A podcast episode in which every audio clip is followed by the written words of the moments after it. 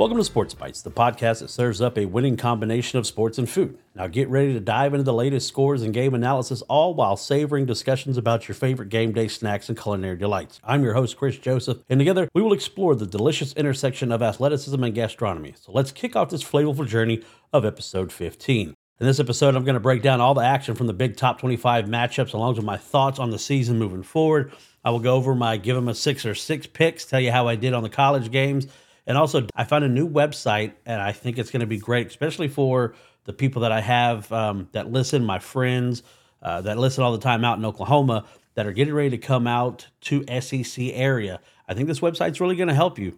Um, but we're going to talk about some of the best stadium foods out there uh, college food, uh, college stadiums, NFL stadiums. We'll dive into I'm trying to get the creator of the website to come on. Hopefully, he'll come on and we can kind of get uh, into some really good stadium food talk with him. But Diving into the action from the weekend, we'll start with two games that I did a breakdown for that don't involve a pair of top 25 teams. First, I'll talk about my Sooners. They go on the road at Nippert Stadium, taking on the Cincinnati Bearcats in the Big 12 opener. Cincinnati, of course, you know, they're making their season, uh, they're making their debut in the Big 12, right? And they're doing it against the Standard Bear in the Big 12 conference. And I had a very uneasy feeling going into the game because it's usually against quarterbacks like this, is where Oklahoma has had problems and they have let these types of quarterbacks have career day. Emory Jones, of course, a highly recruited quarterback out of LaGrange, Georgia, went to Florida, was at Arizona State, now at Cincinnati. You know, athletic, can run with the ball, and I just had I've envisioned you know having issues with running quarterbacks, mobile quarterbacks, and letting them have a big day.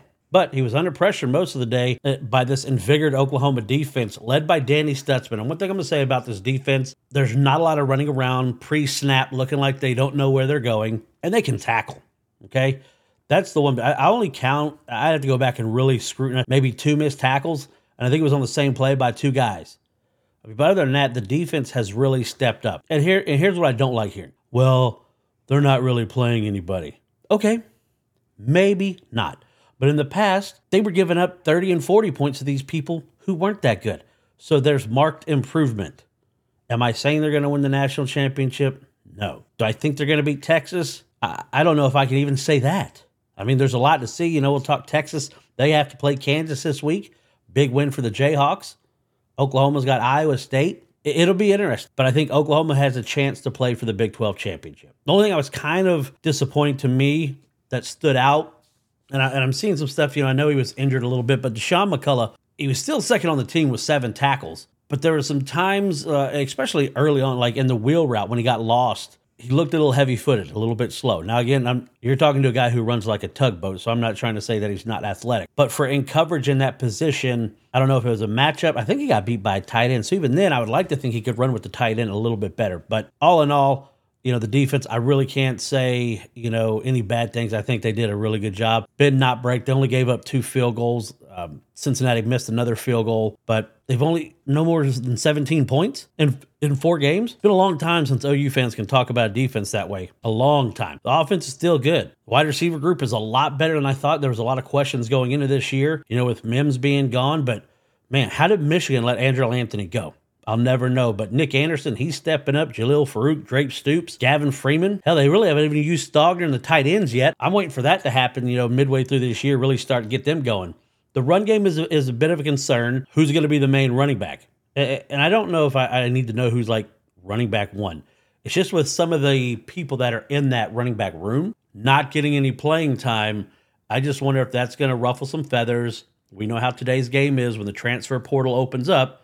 Is Oklahoma going to lose some of those people from that room? Now, I saw Gavin Sawchuk's father very shortly after the game posted a little GIF on X that was kind of like a guy looking like shaking his head, like, okay, I see. I would imagine a reference to not seeing the field. I think he was on a on a kick coverage one time, but other than that, that that's it. You know, highly touted running back out of Colorado. We saw what he did last year in the Cheez It Bowl against Florida State. I, I don't know. I mean, Marcus Major got the bulk of the carries against Cincinnati. I, I, just maybe they're looking for matchups and see who might be the best fit against a certain team. I don't know, but it'll be interesting to see how that running game moves going forward, uh, and if they do lose anybody in the portal. Now, of course, Saturday night it's a night game.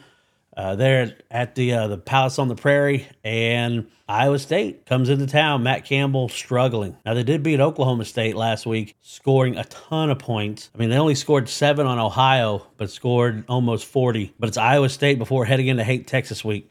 I'll try to get Sean Clinch or one of the guys from the uh, stores from inside the man cave on to talk about Oklahoma, Texas as we head in to uh, OU Texas week, and that'll be the debate. Is it OU Texas week? Is it Texas OU week? No, it's OU Texas week talk about that. Some of my best times at the Texas Fair covered in the game. The seven game losing streak to the Tigers is now over for Florida State. Man, the Seminoles, they pulled out a close victory for the second straight week, beating Clemson 31 24. Jordan Travis led the team on the road in a very hostile environment and left with a victory. And, it, and it's going to keep the, the Seminoles playoff hunt alive. Travis ended the day 21 to 37, 289 yards and two touchdowns, none bigger than that clutch touchdown in overtime that he hit Keon Coleman, the Michigan State transfer the offense really had a hard time get the ground game going. Uh, only amassing 22 yards, which kind of surprised me. I thought with what I saw Duke do against Clemson that Florida State was going to be able to have similar success, but not so. The you know the Clemson offense played pretty well up until the end. You know the, the last bit of the fourth quarter and overtime, but Cade Klubnik got destroyed on a blitz by Kalen DeLoach, and then he picked it up, raced it in 56 yards to tie the game. You know, and, and I, I thought here we go everything that's happened, the storybook ending, it, it's going to come down and it's going to, the fairies are going to sprinkle that magic dust on Dabo Swinney again. They drove down the field to set up a 30 yard field goal with 149 left. And, you know, we heard the story of the new kicker, Jonathan Weitz. He had left the team before the season started, was the backup for four years. He was at home doing a master's degree program online, getting ready to take a job in finance in New York. But the Clemson Tigers had had kicking issues this year, so Dabo reaches out, calls him, has him come back to the team. So okay, Weitz comes back. So they're showing his family in the stands, the whole in a little box, the whole game. Kicks a field goal early, thirty to nothing. You know the family's going nuts. They're loving it. Then it comes the clutch time. Can he be the hero? Thirty yards out, and he pushes it left. And it just it was it was like oh the gut punch. You know you see the surrender cobras up in the stands people's mouths agape. Florida State couldn't do anything. It goes into overtime. They get the Florida State gets the ball first. I think it was an incomplete pass on the first play, and then Jordan Travis hits Keon Coleman for a 25 yard touchdown. They got bottled up on their next possession. Now Clemson with two losses in the ACC, losing to Duke and to Florida State. So Florida State now they have a week off before three straight home games. Now start with Virginia Tech. Um, and Virginia Tech just lost to Marshall. Not not good for Virginia Tech. Not good. You know, this game that I'm going to talk about now had a lot of people talking. Good, bad. Those that love seeing Coach Prime, what he's doing. Those that hope for his demise and seeing his team lose. I don't understand the you know the hate. You know, people do what they want to do. You know, Dan Lanning waited until the right time to really let his most scathing comments out. And I get it. You're trying to you're trying to coach your team. You know, you're trying to get them fired up. I won't say I didn't like. It was kind of shady. I don't know. I don't approve of how he used this message and when he said it, because to me it seemed like he wanted to say it, but wanted to wait until before it got to Oregon or got to Colorado. And this was Dan Lanning pregame. The Cinderella story is over, man. Right? They're fighting for clicks. We're fighting for wins. There's a difference. They're fighting for clicks. We're fighting for wins. And I think that attack is just, I mean, it's, it, to me, it's petty. I know you're doing what you need to do to, you know, to fire your, your team up, saying the hype machine. Yeah, everybody got behind Deion in Colorado. He brought a lot of attention in, but I promise you, he's not, he's not worried about clicks. Yes, he has his own team, but that's where everybody's going to. Look around any major university and see how many people now work in their social media department for the University of Alabama football program, for Oklahoma, for any of these big programs, their social media presence is a moneymaker for them and also with NIL. So it all comes into it. And, you know, for Oregon to talk about all this hype stuff when you're predicated on uniforms and having all the crazy, it just, I, I, it didn't set well with me.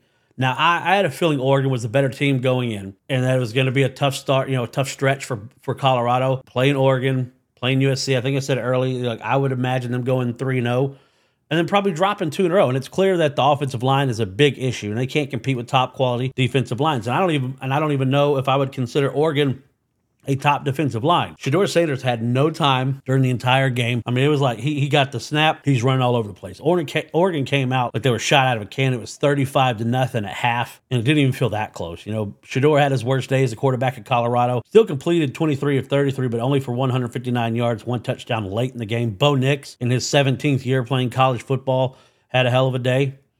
276 yards, three touchdowns, one interception. And, you know, the people are like, well, you know, Travis Hunter wasn't there. Travis Hunter's not stopping the offensive line from coming in or the defensive line. They're not, he, he, Travis Hunter there would not have changed the outcome of that game. I'm sorry. And I think Travis Hunter is amazing for what he's doing. He would not have changed the outcome of the game. The Ducks outgained Colorado 522 yards to 199. Oregon had seven sacks on the day. Next up for Colorado, an early rise. They will have to kick off at 9 a.m. Pacific time on Saturday to be part of Fox Big Noon kickoff. And they're going to get the defending Heisman Trophy winner, Caleb Williams, and the USC Trojans. They struggled against Arizona State late Saturday night. That Alex Grinch defense. Oregon will have to travel to the farm to take on Stanford. But Coach Prime was asked, you know, afterwards, and I love how he responded. It was a good old fashioned butt whooping. He didn't try to make excuses. He said they were well coached, they were well prepared. But I love what he had to say towards the end of his press conference. One thing that I could say honestly and candidly, you better get me right now. This is the worst we're going to be. You better get me right now. And I, I think it's right. I think he's right. You better get him now because how many young men are going to want to start playing for him? Top talent, top offensive, defensive line talent. They want to start going to Colorado if he could get him. I just once he starts getting he and he said it. He said it a couple weeks ago. He said, "I'm about seven or eight dogs away, but get them now because this is the worst they're going to be. But I mean, it was an absolute shellacking, forty-two to six, and Oregon just just walked all through them. Um, Oregon looked really good. Colorado just really couldn't get anything going. Another Pac-12 game. The number 11 Utah Utes without Cam Rising once again, but the defense stepped up, led the way to a 14 to seven victory over the UCLA Bruins. Utah's defense got the party started quick with a pick six on the very first play of the game. Freshman quarterback Dante Moore tried to throw like a quick slant out there, and uh, Karene Reid for Utah stepped in front of the pass and pretty much walked in from 21 yards out. It was a defensive struggle. Neither team really getting anything going offensively. UCLA only ran for nine yards while Utah gained 219 total yards of offense. Nate Johnson, the guy replacing Cam Rising, was 9 of 17 for 117 yards and a touchdown. It wasn't pretty, but that kind of goes to Coach Kyle Whittingham's style. He loves a physical style of play, and I'm sure he liked this one. Get out there with a W, and you actually have a chance now. I think Cam practiced all week. And I even think he was in warmups in the game, and it was like right up to game time, there was a decision made not to go. Maybe another week, maybe another week. Oregon, you know, it, will be uh, for Utah. It, it's a quick turnaround though because they play Oregon State on Friday night in Corvallis, the hopping hopping place of Corvallis on a Friday night. UCLA will travel to Washington State. Speaking of those two teams, Washington State and Oregon State. Oh my God. Let me tell you, the battle for the Pac 2 championship. Washington State's Cam Ward is a hell of a quarterback. Threw for over 400 yards, four touchdowns, three of them to Josh Kelly, the Fresno State transfer. Made three of them. Highlight catches all day, one headed grab. He, he, had one play, it looked like CeeDee Lamb against Texas, where he was surrounded by Oregon State defenders, finds his way out somehow, ends up scoring a touchdown. On the other side of the ball, DJ Uiagalelei was pedestrian once again. And it's what I've talked about. He's kind of like Justin Fields 17 of 34, 198 yards, one touchdown, one interception, but ineffective most of the game. And it's what I've been, it's what I saw when he's at Clemson. I don't think he's the guy. I just, he doesn't have it. The ground game was effective, but the defense and the passing attack are going to leave the Beavers vulnerable against some of the higher power teams in the Pac 12. They close out the season with games against Washington and Oregon. So you got Michael Penix Jr., who's right now my Heisman frontrunner. Oregon. I mean, it's that's some big challenges for this defense and for that offense. I don't know if I, I, Oregon State may may plummet. Maybe the, the, the, lights were a little too bright for the Beavers. And, and, like I said, I think they got a lot of hype going into this year because you had the name of DJ Uiagalelei at quarterback what he was supposed to be at Clemson. Now you did finish off with a victory over a Florida team, so you had an SEC victory in the bowl game in the Las Vegas Bowl. I, I just I I wasn't impressed with them. I wasn't impressed. Now their offensive line played well, but showed that there's some holes in their offensive pass protection. But Washington State, that's a fun team to watch, man. That Washington State, Washington, the Apple Cup. Oh my gosh. Guys, you better get ready. With Penix and Ward slinging it all over the place. That game may take five hours to play, but that's going to be uh, for modern day football. Whew, they're going to be all over the field. Oregon State mentioned Friday night in Corvallis against the Utes should be interesting for Washington State. They are off before traveling to UCLA on the 7th. Iowa, I, I, don't even know what to say about Iowa, but Iowa is probably the worst top 25 team I've ever seen play. Cade McNamara was absolutely abysmal. 5 of 14 for 42 yards. The whiteout was too much for the Hawkeyes. They struggled to get anything going. And I mean, anything going. They lost 31 to nothing to Penn State. And again, that's another one. It wasn't even that close. Drew Allar is a star. People need to start recognizing he's going to be a Sunday player. He threw four touchdowns. Their defense swarmed an overmatched Iowa offense that led to four lost fumbles and a grand total of 76 yards. In a game that is made for offenses to do whatever they want to do, this team continues to struggle with anything to do with offensive football. Kirk Ferentz is like, I guess, a professor that has tenure and he can't get fired. Talk about the nepotism with, you know, Brian Ferentz, his, his son. He had to restructure his contract to even stay on the staff. And, and, and, listen to the pedestrian numbers. If his they have to average just 25 points a game. That's including defensive touchdowns and special team touchdowns as well. Which they had a defensive touchdown in the 20 points they scored against Iowa State. Luckily, they put 40 up on Western Michigan, who must be one of the worst teams in all of football, period. But to even stay, he's got two things that they have to hit they have to win seven games and they have to average 25 points a game. Right now, through four games, they're three and one. They average 21.25. And I'm going to tell you, listen, where does 25 points a game average? Out of the 133 Division One teams, last year that would have put them at 85. That's god awful. And I mean, maybe it's time for Kirk Ferentz to hang it up. I, I don't know, but that was a bad football team. That's the worst top 25 team I've ever seen. And, and, people could say, you know, there's bad games. I've watched Oklahoma get boat raced in playoff games, and as that wasn't because they weren't a bad team. They just played a lot better teams. Iowa's a bad team. I, I, they're not that good. There was some unfamiliar uneasiness around where I live here in Alabama. Fans heading into the match between top 25 teams there in Titletown. Number 15 Ole Miss coming in to take on the number 13 Crimson Tide. You know, at the beginning of the game, I was like, oh, here we go. Alabama moved the ball but sputtered, had to settle for a field goal. Ole Miss punches it in on a Jackson Dart 10 yard run. I was like, okay, here they go. But Jalen Milroe got to start for the Tide. And from what I've seen from the quarterback group in Tuscaloosa, Milroe is by far the best option for the Crimson Tide and, and, for them to have success. He does have to cut down on bad interceptions. The interception he threw what was a bad choice, and again, it's bad choices. But overall, he played solid. You know, on, on the touchdown uh, that he threw late, you know, 33 yard strike to Jalen Hale you know, he was blasted. I mean, he took a shot to the rib cage and was laying on the ground. You know, the trainers are coming out, and I was like, oh, is he hurt? Because this could be bad. You know, having to bring Ty Simpson in or, or, or one of these guys. And he was kind of laying on the ground. The trainers were around him.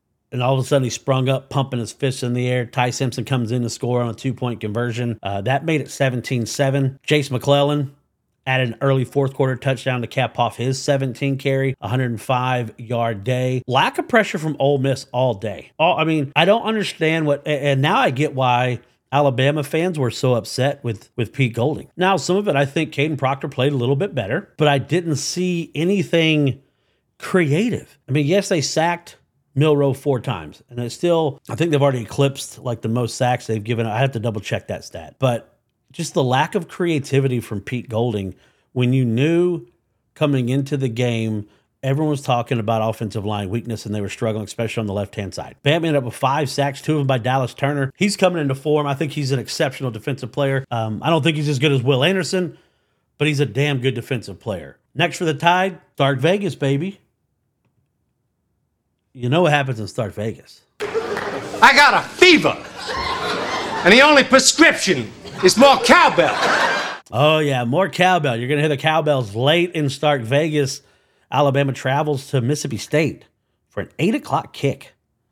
They'll be nice and uh, hydrated before that game starts. Let's just say that. Ole Miss, they're going to take on number 13 LSU down in Oxford. And, you know, it, it's interesting now that the change of who's the best quarterback in the SEC now. I, I don't know that's gonna be it's gonna be fun to watch how that develops. I mean, the West is wide open now. It's wide open. That LSU Alabama game That's going to be huge.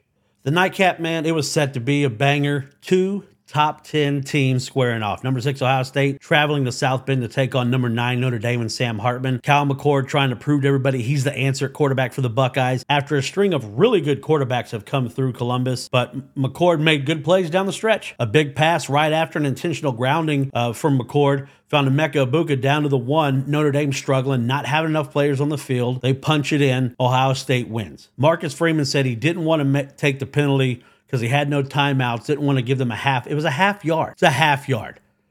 You missed a whole ass player for a half yard. But I'll tip my hat to Ohio State defense. They bottled up Hartman. Hartman only had 175 yards on 17 completions, one touchdown. The ground game, you know, had 176 yards on the ground by about four or five different backs, but Estime never really got going. I did not like the green uniforms from Notre Dame, and they may be done in the college football playoff race. If you think about it, next for Notre Dame, they've got to go to Duke, could be a loss. You still got Caleb Williams, the Heisman Trophy winner, coming in, could be a loss. And you still got to go to Clemson, could be a loss. For Ohio State, Maryland's up next. Team that's always given the Buckeyes problems in the past with their offense. It could be a high scoring affair. So, I don't know. And what I didn't like, and I've never been a fan of Ryan Day, but after the game, and I want you to listen to this clip even his SID, and I think that was who was with him, his sports information director. They're the ones that kind of handle the coaches, move them around, get them ready to go. You can hear him say, you know, take a breath and listen to what he says, Ryan Day, the coach for Ohio State, says before he starts this rant in his post game. To hear from his head coach, who's standing by with Kathryn Tappen. Yes. Watch this. Co- Coach, you knew this one wasn't going to be easy, but it came down to the wire. And what can you say about the performance from your quarterback, Kyle McCord, to finish that drive? Toughness. Toughness. That's it. Physicality, across the board, finish it off, having guts. You know, like I like to know where Lou Holtz is right now. What he said about our team, what he said about our team, I cannot believe. This is a tough team right here. We're proud to be from Ohio, and it's always been Ohio against the world, and it'll continue to be Ohio against the world. But I'll tell you what, I love those kids, and we got a tough team. Why did his voice get so cracky? He went up a couple octaves. But you're coming after Lou Holtz. He didn't say anything wrong. Look at the games that you lost. You got drug. You want to know what Lou Holtz said? This is what Lou Holtz said. And you look at Coach Day, and I coached at Ohio State under Woody Hayes. We won the national championship when I was there. That's right. So I'm proud of that. However, he has lost to Alabama, Georgia, Clemson, Michigan twice, and everybody that beats them does so because they're more physical than Ohio State. And I think Notre Dame will take. That's all he said. It's a 90 year old man. From the Pat McAfee show. They're there at South Bend. Really, you're going to attack Lou Holtz? Man, get over yourself, Ryan Day. My picks for this weekend, my give them a six or six picks. I lost on the over Colorado seven and a half. Oregon did what they needed to do. Colorado didn't. Ole Miss plus six, that was a miss. Notre Dame plus three sucks because it was a push. If they didn't have that one second left, I would have won, but they had the one second, so Ohio State got to kick the extra point. I did win Utah minus four and a half over UCLA, Washington State plus the three, and the under for the Penn State Iowa game. But yeah, it was bad. Bad, bad, bad. But looking at stadium foods around college football, I found a website called Stadium Reviews. I think you need to check it out. It's a great site, gives you insight on some of the best food, bag policies, parking, all that stuff you need to know. It's a free website. And for all you that are listening out in Oklahoma, Texas, you're coming to the SEC, you can look look up, you know, different, you know, stadiums. It's a great website. But I figured to start off, we're going to start here.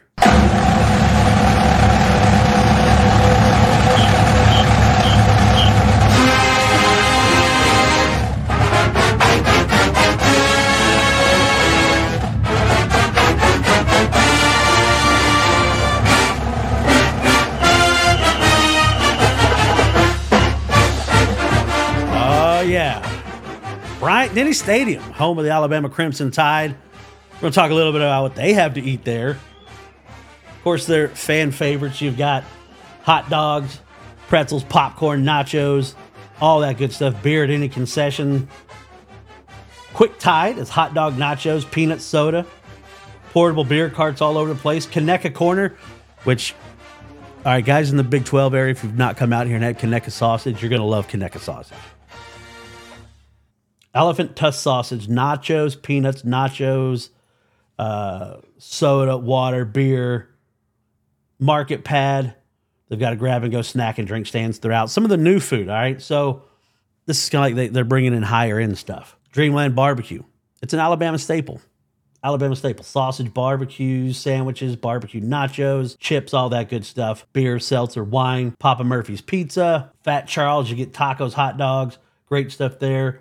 World of Beer, that there at Bryant Denny Stadium. That's right, a wide selection of beer choices, beer cheese.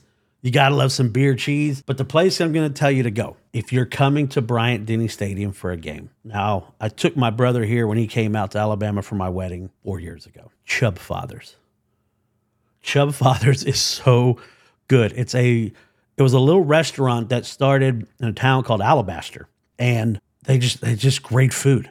Po' boys, burgers, fries. They have stuff called Sloppy Joe fries. It's basically chili fries. They call it, you know, the Sloppy Joe chili around it. Zydeco burger, the, the Cajun cheesesteak. I mean, Chubb Fathers is amazing. Chicken bacon ranch fries. Chubb Fathers is the spot. Okay.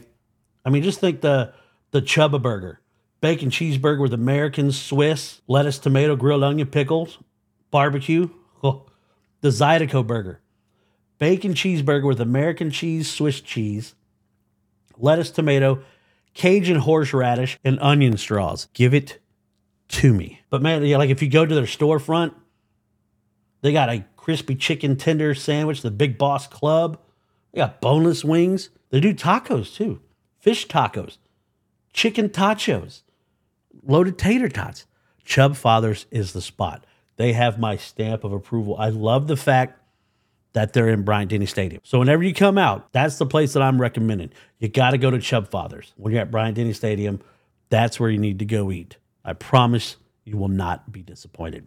That's going to wrap up another episode. I want to say thank you for tuning in to another delicious episode of Sports Bites, where we dished out the perfect blend of sports and food. And I hope you savored the flavor of our discussions and found them as satisfying as your team winning on the field. If you're hungry for more, don't forget to subscribe, rate, and review the podcast on your favorite podcast platform. Stay connected with us on social media for the latest updates, mouthwatering recipes, and sports insights that hit the spot. Until next time, remember to keep your appetite for sports and food alive, and may your game day snacks always be on point. Good day, everyone, and remember, to always positively move forward.